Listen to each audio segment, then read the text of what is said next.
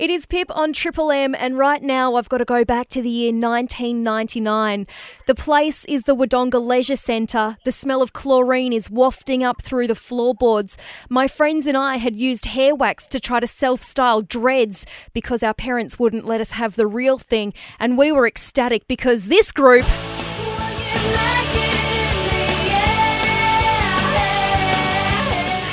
was here on the border playing live. Joining me now to celebrate the 20th anniversary of the group Killing Heidi, Ella Hooper. Hello, how are you? Hi, I'm great, thank you. I remember that gig. I will never forget that gig. It was hilarious. The smell of chlorine.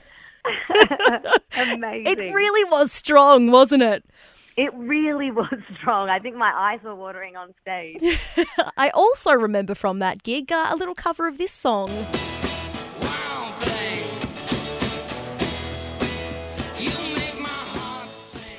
I don't remember that, but that's going way back into the recesses of my mind. Yeah, it was amazing too because you came to a record store called Mid-States Records, which no longer exists, sadly. It was on the main street and it had a milkshake bar out the front and it was the best milkshakes in town. But I did get Live Without It signed and I believe it is still somewhere in my record collection at home.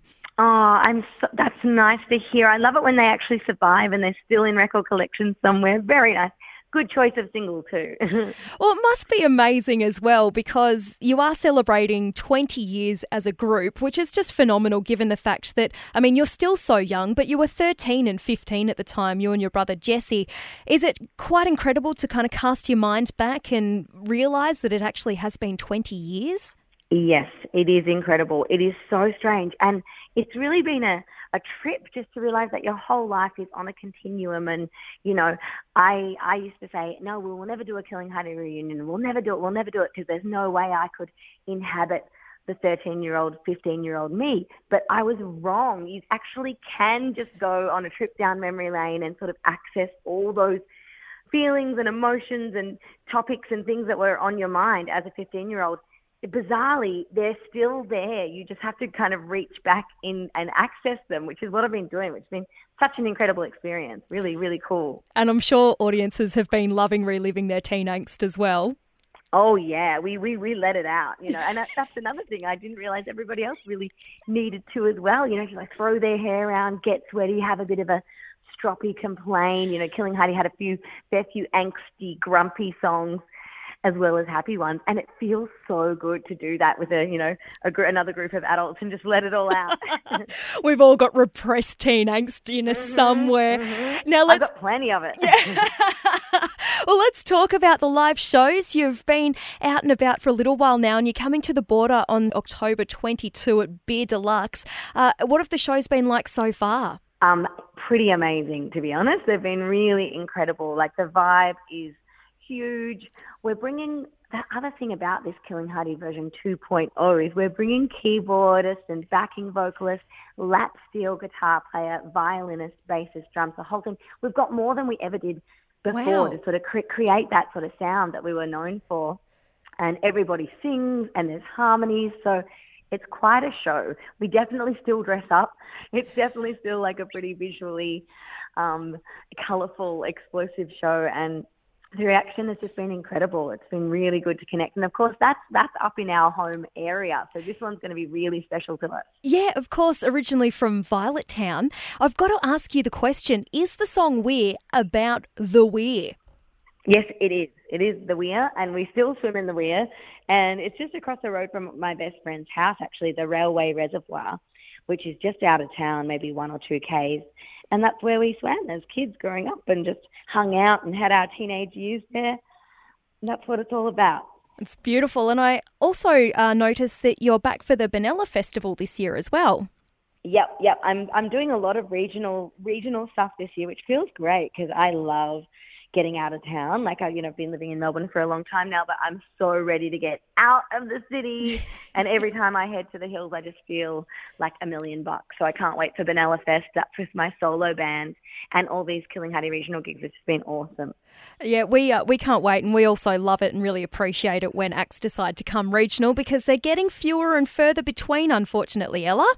I know. It always was that way for me growing up too. I was like, come on, send us a band. And then when they did, we would go super crazy for it. So it's another reason the shows have been so great, because the vibe in the regions is always better than the cities, I got to say. We'll keep that on the down low. Mm-hmm, mm-hmm, mm-hmm. One thing that I've really been enjoying as well is on your social media, you've been putting some little memories and things up there, like magazine covers and Pepsi Max bottles. Oh, my God. Yes, it's so funny. We kind of forget about these things, all the crazy promo we did back in the day. And my God, we did a lot of promo. We were on Pepsi bottles. We were, I think it was tying in, we played the Pepsi chart show, so we were performing on telly, and that was like another cross promotion. Mum saved a few, God bless her. She's still got a few of the vintage Pepsi cans, but yeah, there we are, just right on the can. It's just phenomenal to think as well, going back, that you were just 13 when this band started, and that most of your teen years were really spent in the spotlight. And I just remember you being the girl that everybody wanted to be. You had the dreads, you had the eyebrow piercing.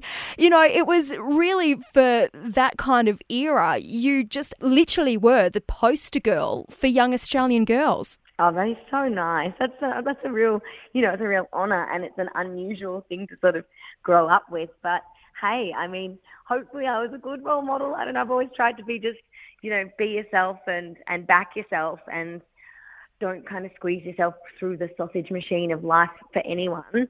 And yeah, I think it was an interesting thing to be for people, a bit of a teen icon. But it's good. I kind of feel really.